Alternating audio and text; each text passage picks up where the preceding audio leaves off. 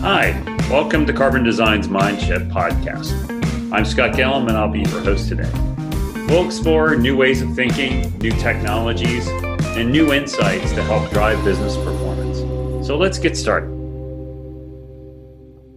Okay, so we have a really interesting guest today. So in July, we had a, a meeting at Gartner. Uh, Brent Adamson, who I want to introduce in a second here, was the host. That led to me questioning uh, uh, the value of outbound sales based on the research that Gartner share, shared with us. Uh, Dave Brock responded with a blog post. I then interviewed him about his views on outbound sales. And now it's led to a full circle coming back to the troublemaker who started all this, who started this online video blog back and forth, sales marketing. Is marketing worth it? Is sales worth it? So Brent, glad to have you this morning. And just as a way of intro, Brent is V P, distinguished V P at uh, Gartner. He's also co-author of two really best-selling business books, The Challenger Sale, which many people know, and The, Chall- the Challenger Customer. And he speaks all around the world to all these people, but I think he's most well-known for his intros when he presents in front of people. So, Brent, let's get them riled up. Let's get them going and do an intro. All right, Scott. So good morning, everyone. Good morning, everyone. That's that's it's always twice and it's always loud. Good morning, Brent. So uh, a little bit different from what we've done in the past. We actually allowed people to submit questions online for awesome. The interview and actually attend if they wanted. We had some limited spots. Interesting thing about it was that we had a lot of questions, but not a lot of people wanted to attend the live event, which to me is kind of like we're in an on-demand world now where people want to be able to watch and learn on their own time, and they're very busy during the day. So you know what? More power to them. So I think the, the other take is we're all actually introverts. We just don't know it or don't want to admit it. And we're all kind of shy. That that might be it too, just thinking out loud. Yeah. Okay. Well, we'll see. And, and it may be the fact that it may be more marketing people that are shy than salespeople. Yeah. Uh, or or we all work from our homes these days and everybody's in their pajamas and nobody wants to know that. Nobody yeah. wants everyone else to know that. But anyway, yeah, we can speculate for an hour on this one. That's why I'm wearing shorts underneath there. Uh, All so good, man. We we got a number of questions related to to your books, uh, and particularly around the Challenger Sale. You know, it's been out for like eight years now. I yeah, think, eight years. And so people were asking about, you know, what's, you know, stayed true. What are the new insights that you may have developed as you've seen this evolve over the last eight years, and, and sales evolving as well, and, and responding to different economies that we've uh, experienced over that time. So. Yeah, I know you're going to unpack more of this as we get further into the re- recent research, but what are the themes kind of high level that you see that you see that are still relevant, or things that may be evolving, or things that you've gained insight now that you didn't know back then, but it starts to make some sense? Sure. Yeah. And, and again, this we'll, we'll have to kind of take this step by step, but the um, couple things I would, I would share with your audience, Scott, is, is the, um, well, one, actually, it's funny, while the book is eight years old, the research is actually ten years old. So we first found the Challenger idea in our research in the spring and May of two thousand nine. So it's literally been ten years. And what's really interesting, I think, over the years is we've continued to study the model itself and then all the different sort of implications around it, is that even as recently as twelve months ago, or even six months ago in our latest research, the story continues to remain true in the sense that if you think about sort of what sits at the heart and soul of Challenger, or the concept of Challenger, is this idea of commercial insight and the degree to which a supplier organization is approaching customers with ideas, with concepts, with insight that aren't really about the supplier's business, but about the customer's business, helping them understand new ways to make money, save money, mitigate risk. And I've said that a bazillion times around the world. But but what we found is that that approach still plays out as an effective commercial strategy for sales, for marketing, for B two B suppliers, is to to ensure that you're approaching your customers with a with a story of not so much why they need to buy, but why they need to change. And I think that's a, a crucial sort of thing to think about as you as you think about growth with customers, whether it's an existing customer or acquiring a new customer. Really what you're asking them to do is change their behavior, to adopt a new set of policies, a new set of technologies, a, a new set of practices. And that's going to require a significant amount of change in an organization. And, and you got to give them a reason why, right? So why is it important for me? What's it, what's in it for me? What's worth it? Why is it worth it to me to go on that journey of change? So So we still find, and without sort of convincing your customers to go on that journey of change, they're probably not going to change. They're going to, you know, the status quo bias, this very strong sort of tendency to say what we're doing now maybe isn't as good as that, but it's probably good enough. And so, so therefore they don't change. And as a result, you don't sell. So all of that is still true. And I think what we're finding today is the the compelling need to create a, that sort of reason to change for your customers is high today as it ever was before. The thing, though, that it, I think the story with Challenger Commercial Insight more broadly for us is we've seen the story evolve and, and the context within which it plays out over the evolve over the last ten years is it's, it's a story still of yes, but it's a story of yes, but, or yes, and, right? Because the context in which all this plays out now has actually changed radically over the last ten years or so, and, and across two dimensions, one on the customer side, one on the supplier side. So on the customer, and this is what we can dig into, I would imagine. One on the customer side is just, it's become so much harder to change, right? So many more people, so much more information. So we could dig into that on the one hand, and then two, on, uh, on the supplier side, sort of the things that we've been doing to engage customers in that change story have exa- actually exacerbated the problem, have made it harder and harder to sort of break through with that change story. So there's been, so it is, there's a, so today what's interesting is the number one thing we find suppliers can do to drive commercial benefit isn't necessarily commercial insight, although the benefit there still remains huge from what we're seeing. But there's actually other ideas around sort of just simplifying this change journey, understanding this change journey, making buying easier. And and again, by making buying easier, it's really kind of making change easier. So we can dig into that stuff. But the uh, but so the, the short answer to the question is, yes, yeah, still really, really important, but uh, it plays out in a very different context today than it did ten years ago. Yeah, yeah. And I, I know I've read uh, somewhere around uh, over fifteen hundred companies are using Challenger as their sales methodology. So given the time and given that size of organizations that adopt it, what impact have you seen on the marketing side? So if, you know, if sales guys are leading with these insights, someone's going to be developing them, someone's going to be packaging them, the content, yeah. someone's going to be, you know, and to your point, it's harder to buy today than it has in the past. What is marketing doing, or how has marketing responded to this? Well, there's a, there's a boy, there's so much to talk about and unpack here, Scott. I think it's so interesting, right? Because the, first of all, it's just the, the phrase Challenger as a sales methodology. To be, truth be told, what's really interesting about Challenger, and, and if I could rewind the clock ten years and, and reset sort of expectations around language, this idea of sales methodology would be the first thing I'd want to blow up, because it was actually never meant to be a quote unquote sales methodology. But that's, to your point, that's how a lot of companies talk about it. I go to sales meetings, we're, we're rolling out the sales methodology of Challenger. Um, the way I think about Challenger, or just commercial insight more broadly, is more as a um, as a commercial strategy. It's a go-to-market model. It's how you interact with your customers more broadly, and and to the degree that, and so one of the reasons why that matters is because oftentimes we found, particularly early on, is that marketing was kind of late to the table in this approach, because again they saw it as, here's something my sales reps are doing and they're being trained on Challenger. Either I don't need to know about it, or I just need to be aware of it tangentially. But to your point, the heart and soul of Challenger in many ways is the conversation that you're having with your customer and the content by which you do that.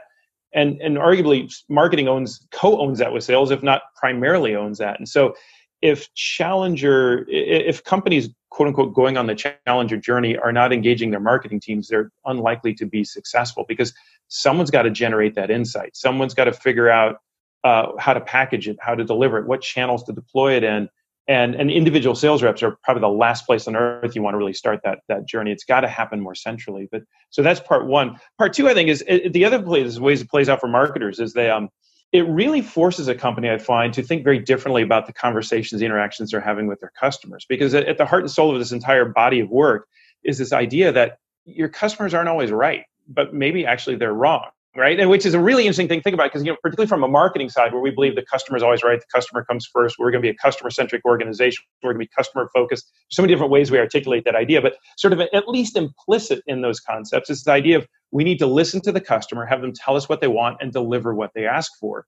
Um, and and the heart and soul of Challengers is the opposite, which is we need to listen to the customer, you know, to determine what they want, and then ask a different question, which is, what did they miss? What did they overlook? What if they, what did they get wrong? And so it's been a really interesting journey to watch marketers sort of have to recalibrate how they think about their interactions with customers, how they think about their position vis-a-vis customers in terms of uh, asymmetries of knowledge. Because there's always been a sort of this belief that there is an asymmetry of knowledge. Customers more, know more than us. And I've been pounding the drum for ten years around, there is an asymmetry of knowledge. You know more about customers than they know themselves, and that's your advantage. That's the heart of your advantage. So that's all one big bucket. And then the, la- the second bucket is um, is the other thing that's happened, I think, where marketing really needs to understand sort of the Challenger approach is over the last ten years, of course, um, customers have dramatically shifted the way they engage with suppliers away from individual in-person sales interactions through sales reps, and more and more, of course, through digital channels. And so in some ways, when you think about like sort of the original story of Challenger for marketers was, how can marketing support sales on the Challenger journey? The story today is simply, how can marketing create these direct interactions with customers through digital channels to ensure that the, that we're reframing customers' thinking, irrespective of whether or not we're supporting sales at all, although that should still happen. Yeah, yeah. So I'm going to pull up a slide from uh, the meeting that I thought was really very interesting. Yeah. And uh, I was not expecting this at all. Uh, and it has to do with what you were just talking about, you know, packaging up that content and getting it out there. And I, I was surprised, given that we work with clients a lot around this topic of creating good content and what does good content look like and how do we get more of it. This was really an interesting insight to see that the, the customers are really saying, you know, look, we can find what we need to make good decisions. So can you talk a little bit more about this, this insight? Because it really is surprising. Absolutely. And then, so this is our latest research. This is, I don't know, about two months old that you're looking at, the, the data that you see on the slide, or maybe three. But the uh, the thing that's so, you know, so I talked about sort of it's Challenger but, right? It's like, because the, the environment within which Challenger now plays out, or commercial insight plays out, is is actually very different. And and one of the ways it plays out differently today than ten years ago is um, the environment or the context of all the other information that our customers have access to uh, today. So just to back up, you know, it, it's funny, the um, uh, one one of the very first questions that, that I personally got asked about Challenger when we first rolled out the findings ten years ago was, okay, Brent, what do I do when everyone's a Challenger and this approach gets completely commoditized because all sales reps have become Challenger? And so then there's like, then there's no differentiated value there. Yeah. Um, and, and the answer is like, well, okay, let's just play this out and see what happens. And it's interesting, you fast forward ten years down the road to where we are today. And I think we can all definitively say not every sales rep in the world is a Challenger. In fact, far from it. So then the second question was, okay, but what happens when oh, maybe not the rep gets commoditized in terms of Challenger-ness, but commercial insight gets chal- uh, com- commoditized because everyone has commercial insight. And again, fast forward ten years from that day to where we are today, I think particularly companies that have experimented or actually gone full sort of bore at this approach will tell you, actually, we don't all have commercial insight. In fact, some of us have tried for three, four years, don't have commercial insight, because it turns out it's really hard to build true, quote unquote, commercial insight that leads to your unique strengths, that identifies your unique strengths, again, leads to, doesn't lead with, and all the different ways that we talk about uh, commercial insight and its design. But so, so, you, so you could say, okay, so here we are ten years on, and so the opportunity is just the same. But here's what has happened across the last ten years. And, and Scott, you've been, You and I both have not only watched this happen to some degree, you and I have been complicit in making this happen, right? But the what's happened over the last five, I think particularly in the last five years, is virtually every company, B two B organization out there in some way or another has decided to say, we want to be a thought leader in our industry, right? So we want to we want to demonstrate our differentiable valuable to the marketplace by showing that we know more about the world and more about our customers Uh, than everyone else. And whether or not you consider that commercial insight or just broadly speaking commercial insight, uh, so it's thought leadership, we're all trying to double down on data-backed analytics that we deliver in white papers and through subject matter experts, and we put out in digital channels, oftentimes uh, sort of supported by our marketing automation system. We've all spent gazillions of dollars, a technical term, on MarTech, right, to build marketing automation platforms that that allow us to generate better, higher quality content with higher frequency than ever before, all data-backed, all supported by in-person subject matter experts. And so what ha- what's happened is we collectively as suppliers, I think over the last several years, have just flooded the marketplace, the world, if you will, with just massive amounts of quote-unquote high-quality content. And so that takes us to the data you see on this page, because when you look at this pie chart over on the left side of this page, you know, in some ways, it's it is the most innocuous-looking pie chart I think we've ever published. It's pretty simple. It's pretty straightforward. But it's actually terrifying if you think about it, because one of the things we asked customers as part of our research this year is, this is what, uh, just over a thousand individual stakeholders involved in some sort of complex B two B purchase. And we simply asked them the question you see up in the top left, which is agree or disagree on a scale of one to seven.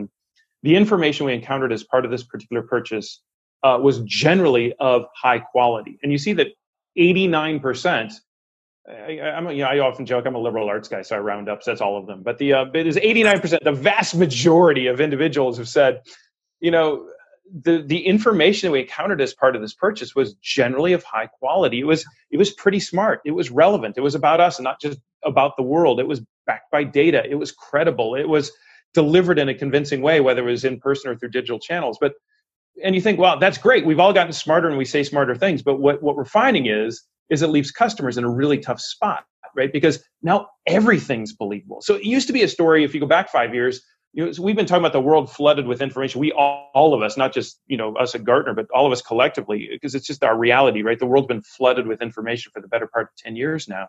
But it was always a story of, okay, so I need to I need to spend more time separating the signal from the noise. How do I find the good information and separate it from the bad information?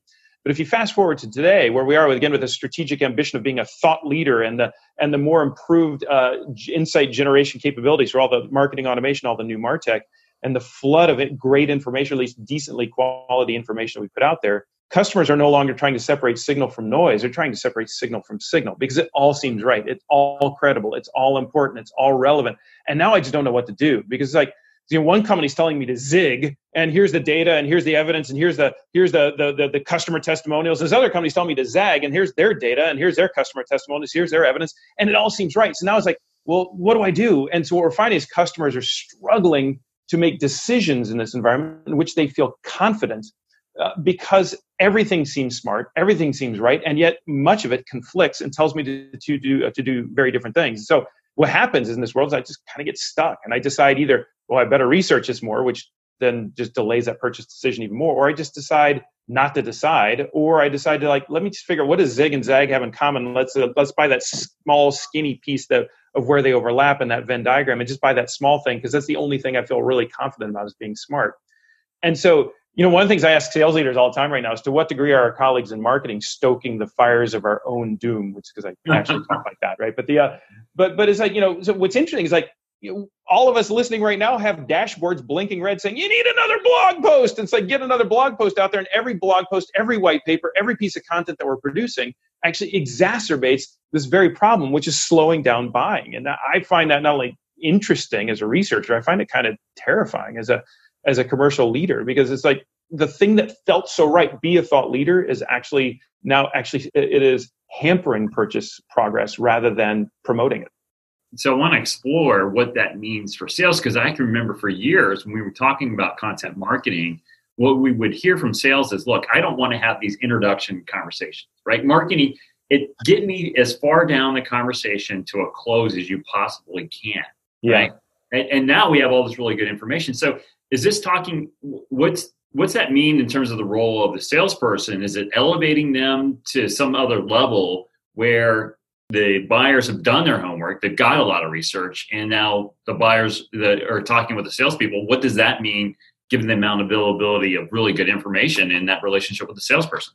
You know, it's funny, this is this is where I always appreciate our different perspectives and different groups of people we talk to, you and I, because the um, when I talk to sales reps, they're not saying, hey, marketing, get me farther down the funnel. What they're what I hear them saying is, hey, marketing, get out of my way, let me do my job. But but I think it's kind of plays out the same sort of way, which is like, I'll, I got this, let me take care of it. But one way or another, the implication for sales reps and conversations they're having, I think, is is huge, because, and, and again, for marketers, Marketers, in the degree to which they're supporting sales reps, absolutely huge too. And and what we're studying now is what are the implications for marketing, full stop, irrespective of whether you think of it as mediated by sales. But in this world, it's if we had to sort of articulate the problem. The, the problem that we're seeing customers having right now, again, is not a supplier problem. It's their own problem, which is it's not the quantity of information, but it's the high quantity of quality information. Right? So it's like I'm just overwhelmed with too many good, smart insights. And so if that is, in fact, the problem, then that leaves us in this weird position. Like, well, so should I say dumb things? it's, like, it's, like, what, it's like, what do you do in this world, right? By the way, this is why Challenger is still just as relevant today, because that isn't the answer, but but it is insufficient. Now, it may be necessary, but insufficient, because if I'm in a position now of just approaching my customer as a sales rep with one more insight that my marketing team has provided me, one more pitch deck that changes the way they think about their business or gives them a new idea to think about, I don't actually help the customer. I, I just make them even more overwhelmed. And so what we wanted to study on the sales side this year is this question of like, okay, so if if the problem we need to solve is high quantities of high quality information, then we need to understand what is the best approach a sales rep might adopt in working with customers and how they handle, how they use, how they think about information. And, and in doing that, we found these three very different approaches of, of sales reps. So, uh, uh, and sort of what are the predominant approaches that sales reps adopt in using information, engaging customers with information. And we asked that of customers and, and derived through a lot of analysis their, their perceptions. And what we found is sort of these three different very distinct approaches that sales reps adopt tor- towards information. One is giving, one is telling, and one is sense making. And so briefly, giving is that sales rep says, you want information? I got information. It's like, so it's a, so my primary strategy as a giver or as, as a giving sales rep is Uh, this idea that more is better. So if customers ask me for more information, I give them more information. And by the way, there's another thing on top of that, and I provide more data, more research. And we, you can kind of imagine how that's going to play out given everything we just talked about. The second sort of approach to information we found is telling, which is, it, this is the, I like to think of this like the classic subject matter expert who often starts sentences or, or you know conversations with, look, I've been doing this for thirty years, and in my experience, what I think you need to do is X. So it's like, let me tell you what you need to do. Here's my advice. And finally, there's this third approach, which is sense making, which is very much a closer, it's much, it's much closer to this idea of like, look, there's a lot of information out there. It's all pretty good. I imagine it's also a little bit overwhelming. Let me see if we can just take a step back and, and let me help you just make sense, not just of what you're hearing from us, but what you're hearing from everywhere else too, to take our information, put in the context of everything else, help you figure out what's, what matters, what's important, and just how to make sense of it all. And, and you can imagine when we, and we can dig into this if you want, or we can just leave it at that. But when we dig into like who's most likely to succeed in this environment, uh, those sales reps engaging in sense making are just night and day, head and shoulders, uh, performing more dramatically or uh, performing dramatically better than either sales reps engaged in, uh, in giving and telling. And, and it just raises, I think it's just so indicative of the times that we live in today, Scott, which is customers overwhelmed with information. What they're saying is, I just need someone to help me make sense of all this. Where, what do I even believe? What, what do I prioritize? Because I don't have a rubric. I don't have a metric. I don't have a, a yardstick that's going to allow me to do that in any way that makes me feel confident. And if someone can help me do that, that's what I'm really looking for. So that's interesting. So confidence is, and it came up through the research a couple times here, was really key to feeling like I'm making a good business decision as a buyer, right? Yeah. Can you talk about the elements of the different levels of confidence that they felt like they needed to have in order to be able to make a good high-value purchase decision with low regret? Yeah, so this is this stuff is so interesting to me. In fact, you know, so I'm just putting together the keynote for a big Vegas conference coming up here in a couple of weeks, um, our sales conference, and, and in many ways, I'm trying to think like how where do I stop on the hyperbole, because you know how I can get a little carried away sometimes. But but I think in some ways, what we really have is almost like a crisis of of confidence among customers in this new environment. But what's interesting is, it's not that, yeah, we've all been talking about confidence, particularly on the marketing side, right? For years, like I want my customers to feel confident in us as a supplier, confident in in choosing us, confident in our in our products, our solution. It's one of the reasons why we want to demonstrate to the world that we're a thought leader, because it creates confidence in us. But what we're finding today is that the problem with confidence is not that your customers aren't confident in you, it's that they're not confident in themselves, that they they they're lacking this sense of dimensions of confidence that keep showing up for things like, are we confident that we looked at the right information? Are we confident that we asked the right questions? Are we confident that we've done sufficient homework or research? Are we confident that we have identified the issues that matter most? Because you can imagine if I'm particularly, because everything we study is largely complex, you know, expensive solutions, things that on average, or at least at a median or a million dollar type solutions. And, and if you're going to invest million potentially of dollars on a cloud solution, an I T solution, a capital investment, on a, on a service engagement, a consulting engagement, you want to feel pretty good about that, because if that thing goes off the rails, someone's going to ask a lot of hard questions. So it's like you want to feel confident in your purchase. And yet, in this kind of environment, you say, well, have we looked at the right information? I don't know. There's a lot of it out there, and it kind of conflicts. Have we identified the questions that matter most? It's hard to say, because this one tells me these things matter most, and that person tells me those things matter most. And so it's a really interesting question of when you start thinking about this sort of finish line for purchase. Because, Scott, I don't know if you noticed, but I what I noticed in all that language, because all, all that language, like identify the, the the question, the information matters most. They in, in, identify the right questions. Those are literally those those sort of metrics are sourced from customers themselves in all of our interviews. And when I hear that list come back, the thing I always notice about it is how subjective it is, right? So it's like, have we identified the right questions? Well, what does right mean? How, how do I know? Have we identified the issues that matter most? Well, what does matter most mean? Mo- more than what? What does most mean? And so, so we've come to sort of, I at least personally, I think we collectively in our research have come to appreciate is there doesn't seem to be really an objective finish line to any of this stuff. Rather, customers, so you think, so when does a purchase happen? A purchase happens when customers, it's not about what they know, it's about what they feel. And specifically, do they feel confident in those things, that those are the right questions, that those are the issues that matter most? And so what gets me really excited in supporting suppliers around the world is then asking the question, what can we do as suppliers to create that kind of confidence yeah. in our customers? Now, again, not make them feel confident in us, but confident in themselves that those were the right questions. Those are the issues that matter most. And and, and this is where I think marketing comes stage left, you know, interstage left, full bore, because that's what marketing does, right? We're we're in the business of creating those kinds of self-perceptions, or at least tapping into the self-perceptions of our customers, certainly on the consumer side. That's what marketing's been from the very beginning. And what an interesting, fun, if you if you geek out on marketing like you and I do, holy, I mean, this is so cool, right? Because like, there's never been a time where what we want to do in marketing and just what's right for the world have ever been so perfectly aligned as today, right? Because by helping your customers feel better about themselves, you will actually sell more in this environment. And it's like, that is a perfect alignment of incentives, which I get super excited about, because it means we can make the world a better place while still doing marketing at the same time. Yeah, I agree. I think it's it's a tremendous opportunity, especially with what's going on in the world right now. You know, right? You know, we've got trade war on, and we've got uncertainty. We've got an election year coming up, and so I, I agree. Helping customers feel confident in making decisions instead yes. of sitting on them, which we got a couple questions about breaking through status quo and, and pipeline stalling uh, along the way. And I want to get to that in a second. Okay. But, you know, it's really important to be able to make sure that they feel good, that they are doing their due diligence and actually being able to make a good decision. And, and it just seems to be dragging on longer and longer. So to that point, we did get questions about people are saying, hey, look, things seem to be dragging out in terms of decisions. Pipelines seem to be stalling. Uh, you know, does Brent have any really good ideas about how we can get some acceleration or break through the status quo?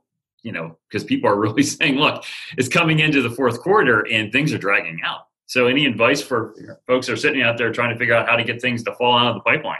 Yeah. And, and my sense is, this isn't research, it's just me calling the ball and gut feel, but I think we'd all agree uh, to some degree, it just feels like it's going to get worse before it gets better, right? I mean, it's a, if nothing else, you look at the economic projections now and recession or threats of recession, of course, in every headline today, it seems, um, which is hard to say whether it's going to happen or when it's going to happen. Predicting recession is very, very difficult, if not impossible, but it's just like, just, but you don't need the actual date. All you need is that malaise, right? All that, that concerns, like, maybe we should start pulling back. We'll talk ourselves into recession at some point. So that seems to be how it always goes. But then I think, you know, Scott, again, you, because you were so good and you've always been so good at looking at the human side, the individual side of B two B marketing. That's your specialty. And I, I think we can't overlook just the malaise that, I don't know about all of us feel, but let's face it, a lot of us feel of just, again, the environment, the politics, the the discourse. It just, we're bombarded every single day with just tension and separation and concern. And I think that carries, you, you carry that to work. We all do, because we're human, right? And all that plays out. And like, now I got to make a bet on a million dollar solution. So it's just a tough time, frankly. And so I, I think the thing that marketers slash suppliers really need to focus on in this environment is, what can we do to make it easier? Literally, just to help customers feel more confident about themselves and the decisions they make. So this goes back to where we started this conversation. You know, it's like, is commercial insight, is Challenger just as relevant today? Absolutely. But if you go to your customers today with one more insight that bends their brain and changes the way they think about their business in this kind of environment, in some ways, arguably, you're not helping. You're just making things worse. Again, the, the argument, therefore, is not say, well, then don't do it. Yeah. But in addition to that, there's this whole other opportunity. And I think someone just asked me this morning, okay, who's good at this? And my answer was nobody yet, because I don't think people are really onto this yet. So what an opportunity for differentiation, first mover advantage, which is, and, and we work, our advisors work literally all day, every day with our client companies, figuring out like step by step, what does this process look like? But at a high level, as you know, Scott, we often refer to this as buyer enablement, which is this idea of enabling customers to buy more easily. But the, and the crucial point here is, well, we could dig into this in depth, or we could, I'll just throw it out there for now, though, is the crucial point is not, how do I make it easier for my customers to buy from us, right? Which, by the way, is a good thing to do. That's the bring in the customer experience team, map out the touch points. The Six Sigma walks around and bangs out all the touch points and makes our contracting process easier and makes our customer service team more efficient. All that stuff's good to do, but that's not at all what we're talking about here, because most of what customers are struggling with has nothing to do with you as a supplier at all. It's just their own internal complexity, that all that information, all those different people they can involve, all those different competing priorities. They're just having a hard time coming together, coalescing, building consensus around a clear path of, of, of a course of action that they feel good about. So I, I think, you know, the incremental opportunity for marketers in this environment is to systematically begin to map out what's hard about buying today. And and and specific. Here's the language I use, and it's it's it feels hair splitting, but it's really important because the distinction matters. Otherwise, you wind up in false positives. But the it's not what's hard about buying from us, or what's hard about buying our solution. It's what's hard about buying a solution like ours. See the difference? It's not, not what's hard about buying our solution, but what's hard about buying a solution like ours. Because what we're really encouraging companies to do is is to get into the customer organization, identify what are all the pitfalls, what are all the left turns, what are all the The the weird, the, the, you know, the people that get involved at the last minute and blow things up, the the weird governance issues that showed up at the last minute that nobody inside the customer organization saw coming, that drive them crazy and send the deal off the rails or back to review one more time. You know, uh, I think you, in fact, I, I'm pretty sure you've seen our what I call the spaghetti bowl diagram, right? Which is like if you map out a if you map out a, a B two B buying purchase today, it isn't a set of arrows that follow in a nice, clean, linear order. It's just like lines going everywhere and starts and stops, one step forward, two steps back. We call it the spaghetti bowl. And and when I ask, I ask marketers all the time, I said, who's in a better position to know what that purchase process looks like for your customer? Is it you or your customer? And everyone, because we're all marketers, we're all customer-centric, we say, it's our customer. Of course they know what buying looks like. And and we would argue, based on everything we've seen, it's not your customer. They don't. It's you, because where they're buying this stuff for the first time, or at least these people are involved in the first time, because there's so much churn and turnover at leadership levels. You're selling this stuff every single day. And when when something goes off the rails inside your customer organization, they all say, wow, I didn't see that coming. You're sitting there thinking, well, I totally saw that coming because this happened to us three times already just this quarter, right? So, so for marketers, we're the soul, we're the heart of customer understanding in our organization. If there's one thing we all own as marketers, it's got to be that. But in this world, the, what a different opportunity for a very different kind of customer understanding. That we've actually built out whole interview guides around sitting down with customers. You can do this through customer advisory boards. You can do this through hopping on sales calls. You could do it through focus groups or go to your, your conference, your trade show, and just off the cuff interviewing customers. But begin to ask questions of your customers like, which information did you acquire? Which information did you find as part of your purchase process? Which information did you find helpful? Which information confused you? Who was involved? Who should have been involved? When did they get involved? Should they have gotten involved earlier? So we're just some really high level questions like, if you had to do this purchase all over again, what would you do differently that would have made your lives easier? Or if you were to give advice to some other company about to go on this purchase journey, what advice would you give them to save them some of the pain that, that you encountered as part of this purchase? But that is a really, I, I think the single biggest opportunity for marketers today is to begin to map out that journey, that purchase journey of what are all the crazy landmines and loopholes and two step forward, one step back, one step forward, two step back, all those missteps, frustrations that our customers go on in buying not our solution, but a solution like ours, and then begin to build systematically an ecosystem of help. How can I then, whether it's buyer enablement, it takes the form of content, which you can deliver in person, you can deliver through digital channels, things like calculators, diagnostics, buying guides, roadmaps, recommender tools. And, and we've got a whole suite of those and a whole showcase of examples. But how can we begin to think, either whether or not we're reframing their business and changing the way to think about their business, how can we just, irrespective of that or agnostic of that, just, just take them by the hand to become their buying Sherpa and, yeah. and help them feel good about the steps they're taking, the information they're evaluating, the people they're involving, to make good decisions so they feel confident to take action as opposed to just land in status quo because they, they're too hamstrung to, to make progress. Right, right. So we're getting close to the last question. Yeah. And so it, fall is fall planning season. So if you had to give advice to sales and marketers, top three things to be thinking about as they go into fall planning, and that could be investments they need to make. Yeah. Capabilities they need to bring into the organization. If you had to give them three things to be thinking about as they, they look at fall planning in the context of the environment that we're in, that you just, yeah. what, what would it be? I think step number one is exactly what I just kind of laid out, which is, um, are how are we systematically trying to understand the difficulties that our customers face in buying a solution like ours? So again, this is not something you hand over to your C X team because they will answer a different question, which is what's hard about buying from us. Again, valuable, just not this. So again, whether it's sales, marketing, working together, I'm always agnostic. Like, who should do this? Brent's like, I don't care, just get it done. But I know that's not helpful. So it, it could be sales enablement. It could be marketing, marketing ops. But but the, by the way, the nice thing about that, Scott, in my mind is this isn't go out and buy another two million dollars worth of MarTech, right? This isn't like build a new, how do I integrate my data, and which is really hard and really expensive. This is like just... go talk to your customers, ask them these kinds of questions. I mean, like in in the, in the world of budgeting season, that's a great thing to hear. It's like, so that's number one.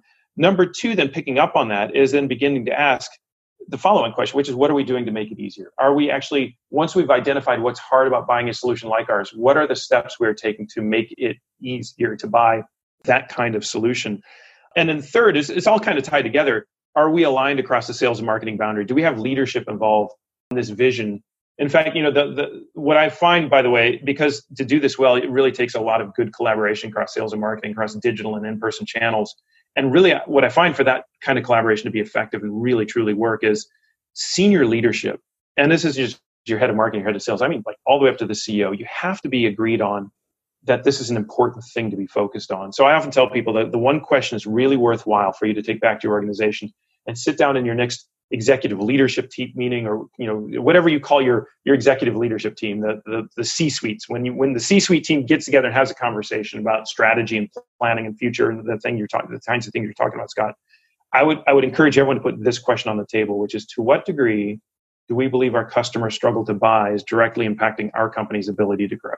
Yeah. Do we think that's true?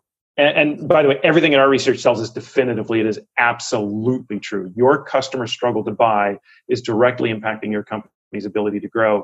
And, and, and then ask yourselves as a leadership team, do we believe that, one? And two, where does that sit on the priority list of things we've got to get done in the next six to twelve months?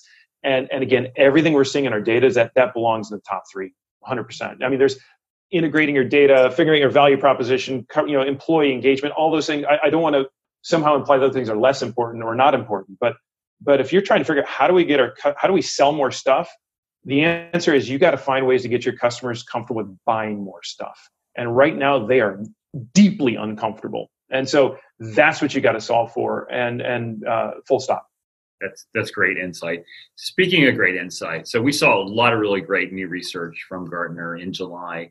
I know you're going to share more of it, and you're going to go yeah. deep in your sales conference. So uh, the last couple of minutes we have here, you want to give a little preview about the sales conference that's coming up, when it's coming up, and, and a little bit about what they might learn there. Uh, sure, I'd love to. So so we're in, we're at the Cosmopolitan in Vegas this year, uh, and it is, gosh, it's only two weeks away. So it's the week of October, uh, excuse me, September. It usually is in October, but it's, this week it's September. It's the week of September sixteenth. The actual conference starts on the seventeenth, it runs two and a half days. A lot of what we're talking about today, I will try to capture. I'm working on it right now, capturing in a forty-five minute keynote, but then it will, we'll have breakouts on all these ideas of, of sense making uh, and buyer enablements and some of those uh, sort of more applied ideas. But we'll also do just a full run. It's like any good sales conference. And I think ours is, if I may, it's one of the best, is then we'll we'll have just a whole suite of, or a whole run of, of different tracks and breakouts around not just these types of issues, but, but just some of the more tactical questions that, whether you're sales enablement or, for that matter, I think marketing enablements or mar- marketing operations, probably a better term for it. Um, but any any sort of function or sub-function that is designed to support sales reps in being more effective would have, would find mo- much of this content, if not all of it, I think to be really, really effective and helpful. Um, and we'd love to see you there. Oh, great. Great. Sounds great. And uh, I appreciate your time today. So uh, thank you again. And uh, we look forward to seeing you out in Vegas. Awesome, Scott. Thanks so much.